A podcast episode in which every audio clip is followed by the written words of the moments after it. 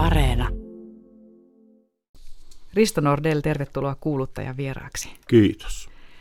Näinä päivinä olet ollut aika kiireinen. Mitä kaikkea on nyt meneillään? No nyt on meneillään semmoinen tilanne, että Riston valinta täyttää 15 vuotta. Ja sen merkeissä on sitten tällainen muistelu, lähetys Riston valinta, jossa muistelee, mitä kaikkea on tapahtunut. Ja sitten on Riston valinnan juhlakonsertti, ja sen valmisteluihin on mennyt aikaa. Se on Kallion kirkossa ja siellä kuullaan hyvää musiikkia Riston valinnan hengessä. Äsken taisit juuri olla äänittämässä tuota ensi viikon Riston valintaa. Voitko jo paljastaa, mitä kaikkea muuta siinä kuullaan kuin mm. tuon mm. konsertin tunnelmointia? No siinä kuullaan äh, suosikkisäveliä Riston valinnan 15 vuoden ajalta ja sitten kerran jostakin kommeluksista, mitä on sattunut Riston valinnan lähetyksessä ja kun ovesta on astunut yllättäviä vieraita kesken lähetyksen sisään. Aina sattuu ja tapahtuu suorissa lähetyksissä. Ja sinä otat kopin oman rauhalliseen tyylisi. Mihin perustuu tämä tunnetusti rauhoittava radiopresens? Osaatko itse määritellä sitä? No ehkä mulla on joku järki päässä, kun en ole sivilissä kauhean rauhallinen ihminen, koska mä puuhaan kovin monenlaisia asioita ja mulla on yleensä aina kiire, liian kiire. Niin ehkä se musiikki, jota mä soitan, on sellaista, että se ajaa mut sellaiseen moodiin – että se puhekin tulee vähän rauhallisemmaksi, kun musiikki on usein vanhaa musiikkia 1500-luvulta, hidasta, kaunista, niin ei siinä oikein parane koheltaa sitten semmoisen musiikin kanssa. Eli rauhoitat samalla itseäsi, kun rauhoitat tunnetusti kuuntelijoita. Kenties, kenties. Mm, mm. No, välillä on pilkettä silmässä ja uran alkuvaiheessa on ollut enemmänkin. Sinut muistetaan myös pajatsosta. Joku muistaa vielä. Minä muistan hyvinkin. Voitko kertoa siitä vähän? No pajatso oli ö, Antti Pajamon ja Minna Lindgrenin ja minun pyörittämäni musiikkitiedokilpailu, joka oli silloin 90-luvun alussa, herra isä siitäkin yli 30 vuotta aikaa, aivan moderni. Me saadettiin estää semmoisia kysymyksiä, että soitettiin taikahuilun yön kuningattare aaria väärinpäin, eli lopusta alkuja kysyttiin mikä kappale ja tämmöistä aika radikaalia itse asiassa. Siinä oli teatteria, teatteri yläviret, tehtiin kaikki sketsejä, itse kirjoitettiin ja näyteltiin. Ja vähän semmoista tavaraa, jota oikeastaan enää ei tule Yle Radio Ei, ei, sellaista kyllä kaivattaisiin. Sinun roolisi kanttori Jälkeinen taisi olla. Olin muun muassa, joo. Kirjoititko itse repliikit ja niin edespäin? Ne Miten se vähän vuorotelle. Minna kirjoitti u- u- useimmat jaksot ja Antti ja minä aina silloin tällöin jonkun, jonkun jakson. Se oli ihan valtavan hieno, hieno tunti radiossa. Kuinka kauan sitä sitten valmisteltiin vai syntyikö ne ihan tuosta vaan? No se oli se pari-kolme päivää, mm. kun tehtiin sitä lähetystä. Sitä, sitäkin muuten tehtiin kymmenen vuotta Pajatsoon.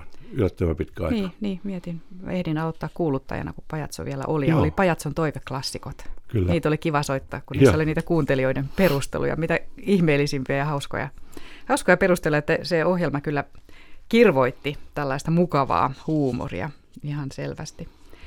No, mutta nyt sitten rauhoitut, rauhoituit Luostarin puutarhaan. Millainen ohjelma se oli? No, siitäkin muistan, että se kesti kymmenen vuotta. Yleensä kaikki, mitä mä teen, kestää kymmenen vuotta. Nyt mä olen pahasti yliajalla, kun Risto Valenta on kestänyt 15 vuotta. Että tässä joku laskuvirhe ilmeisesti sattunut. Luostarin puutarhassa oli ohjelma, joka keskitti vanhaan musiikkiin – en soittanut koskaan musiikkia, joka olisi sävelletty vuoden 1750 jälkeen, joka oli se vuosi, jolloin Johann Sebastian Bach kuoli. Ja Lostarin puutarhassa puhuin pelkästään siitä musiikista, jota soitin.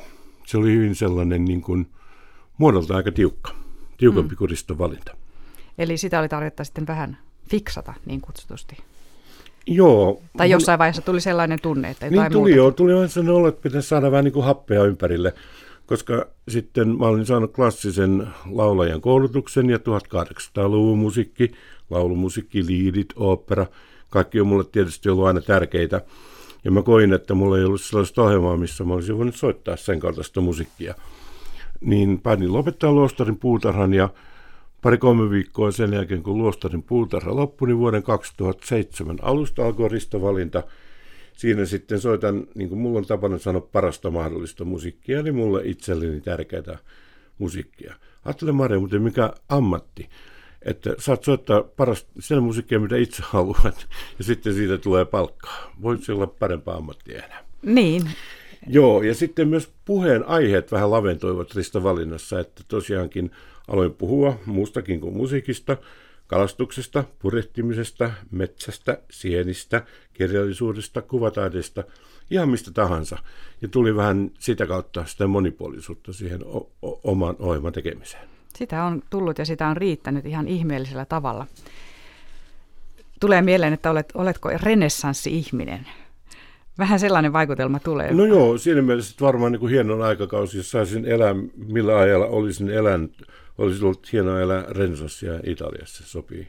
Hmm. Sopii hyvin. Mistä tämä Italian rakkaus kumpuaa? Matkaat no, paljon? jos ihminen on musiikki-ihminen, niin klassisen musiikin kotimaa, Italia, oopperan kotimaa, Italia, Italian ruuat, Italian kulttuuri, maalaustaide, kaikki se, kaikki se on tavattoman kehtovaa. Tuohon muuten haluan vielä kertoa sen, kun puhuttiin, että, tai kun sanoin, että puhun muustakin kuin musiikista, niin se on tietty piilopedagoginen merkitys ja se on tuonut uusia kuuntelijoita. Minulla on nimittäin hyvä esimerkki kertoa tästä. Eräänä päivänä sain sähköpostiviestin, jossa erässä rouva kertoi kuuntelevansa Riston valintaa, mutta hänen miehensä ei kuuntele Risto valintaa, koska hän ei pidä klassisesta musiikista. No sitten tämä rouva kertoi sähköpostissa, että eräänä päivänä olin kertonut, miten tehdään hyvä pyytävä siikaverkko. Ja hänen, tämä rouva mies harrasti kalastusta ja sitten rouva huusi miehelle, että tulepas nyt kuuntelemaan, kun radiossa puhutaan kalastuksesta. Ja mies tuli ja kuunteli sen speakin, missä puhuin tästä verkon tekemisestä. Ja kun se loppui, niin mies oli lähdössä takaisin omiin töihinsä, niin rouva sanoi, ei kun jääpäs kuuntelemaan tämä seuraava musiikki. Se on varmasti hyvää musiikkia. Mies kuunteli musiikin, poistui paikalta, meni viikko, ja mies kysyi tätä rouvalta sitten vaimoltaan, että koska se tulee se ohjelma radissa, missä on kalastusta ja klassista musiikkia. Eli kalastuksen avulla yksi sielu on voitettu klassiselle musiikille. Tämä kuulostaa melkein raamatulliselta. Sielujen kalastaja. Hienoa. No mutta nyt on sitten juhlan aika. Riston valinnan juhlakonsertti on tässä. Kun tätä ohjelmaa teemme, niin on tulossa ihan oikeana tapahtumana Kallion kirkossa ja sitten lähetetään radiossa. Kyllä Se... perjantaina, e- eli huomenna 25. päivä marraskuuta eti iltauutisten jälkeen 19.02 alkaen. Mm, millaista musiikkia siellä kuuluu? No siellä on Ristovallinnan hengessä olevaa musiikkia. O, olen saanut hienot taiteilijat sinne. Urkutaiteilija Ville Urposen, sitten mukana Kallion kantattikuoro, jota johtaa ja sen tenorisolistuna laulaa Tommi Niskala.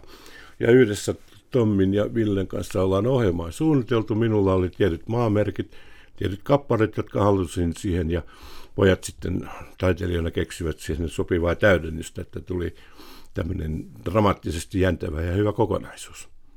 Sitä on sitten ilo kuunnella. Tosiaan perjantaina 25. päivä 19 uutisten jälkeen. Sitten on Riston valinta, jonka tässä nyt juuri äänititte, joka tulee keskiviikkona. Ja 23. päivä. Kyllä, ja sitten toisen lä- lähetyksenä sunnuntaina. Aivan oikein, sekin on vielä edessä siis. Se on ja edessä. Areenassa tietysti vuoden sitten. Vuoden päivät. Kyllä. Kiitoksia Risto Nordel ja mukavaa juhlaviikkoa. Kiitos.